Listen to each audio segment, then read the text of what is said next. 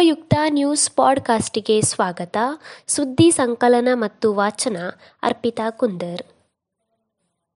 ರತ್ನಗಿರಿಯ ಸುರಂಗದಲ್ಲಿ ಹಳಿ ತಪ್ಪಿದ ದಿಲ್ಲಿ ಗೋವಾ ರಾಜಧಾನಿ ಎಕ್ಸ್ಪ್ರೆಸ್ ರೈಲು. ದಿಲ್ಲಿಯಿಂದ ಗೋವಾಕ್ಕೆ ತೆರಳುತ್ತಿದ್ದ ರಾಜಧಾನಿ ರೈಲು ಮಹಾರಾಷ್ಟ್ರದ ರತ್ನಗಿರಿಯ ಸುರಂಗವೊಂದರಲ್ಲಿ ಶನಿವಾರ ನಸುಕಿನಲ್ಲಿ ಹಳಿ ತಪ್ಪಿದೆ ಅದೃಷ್ಟವಶಾತ್ ಘಟನೆಯಲ್ಲಿ ಯಾವುದೇ ಸಾವು ನೋವು ಅನುಭವಿಸಿಲ್ಲ. ದಿಲ್ಲಿಯ ಹಜವತ್ ನಿಜಾಮುದ್ದೀನ್ ನಿಲ್ದಾಣದಿಂದ ಉಡ್ನಾವ್ ನಿಲ್ದಾಣಕ್ಕೆ ತೆರಳುತ್ತಿದ್ದ ರಾಜಧಾನಿ ಎಕ್ಸ್ಪ್ರೆಸ್ ರೈಲು ರತ್ನಗಿರಿ ಸಮೀಪದ ಕಾರ್ಬುಡೆ ಸುರಂಗದಲ್ಲಿ ಇಂದು ಹಳಿ ತಪ್ಪಿದೆ ಎಂದು ಅಧಿಕಾರಿಯೊಬ್ಬರು ತಿಳಿಸಿದ್ದಾರೆ.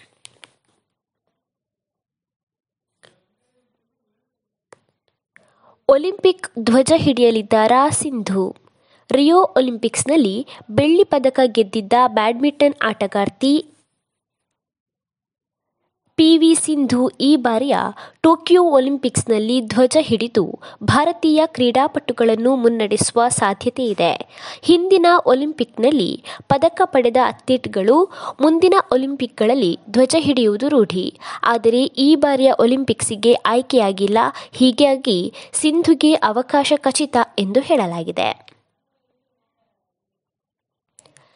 ಶಾಲಾರಂಭದ ಬಗ್ಗೆ ಸೋಮವಾರ ಸಭೆ. ರಾಜ್ಯದಲ್ಲಿ ಶಾಲೆಗಳನ್ನು ಆರಂಭಿಸುವ ಸಂಬಂಧಿ ಸೋಮವಾರ ಮಹತ್ವವಾದ ಸಭೆ ನಡೆಯಲಿದೆ. ಈ ಬಗ್ಗೆ ಮಾತನಾಡಿರುವ ಶಿಕ್ಷಣ ಸಚಿವ ಎಸ್. ಸುರೇಶ್ ಕುಮಾರ್ ಅವರು, ಸೋಮವಾರ ಶಾಲೆ ಪ್ರಾರಂಭಿಸುವ ಸಂಬಂಧ ತಜ್ಞರು ಹಾಗೂ ಅಧಿಕಾರಿಗಳ ಸಭೆ ಕರೆಯಲಾಗಿದ್ದು, ಸಿಎಂ ಜೊತೆಗೆ ಅಂತಿಮ ತೀರ್ಮಾನ ತೆಗೆದುಕೊಳ್ಳಲಾಗುತ್ತದೆ ಎಂದು ಹೇಳಿದ್ದಾರೆ.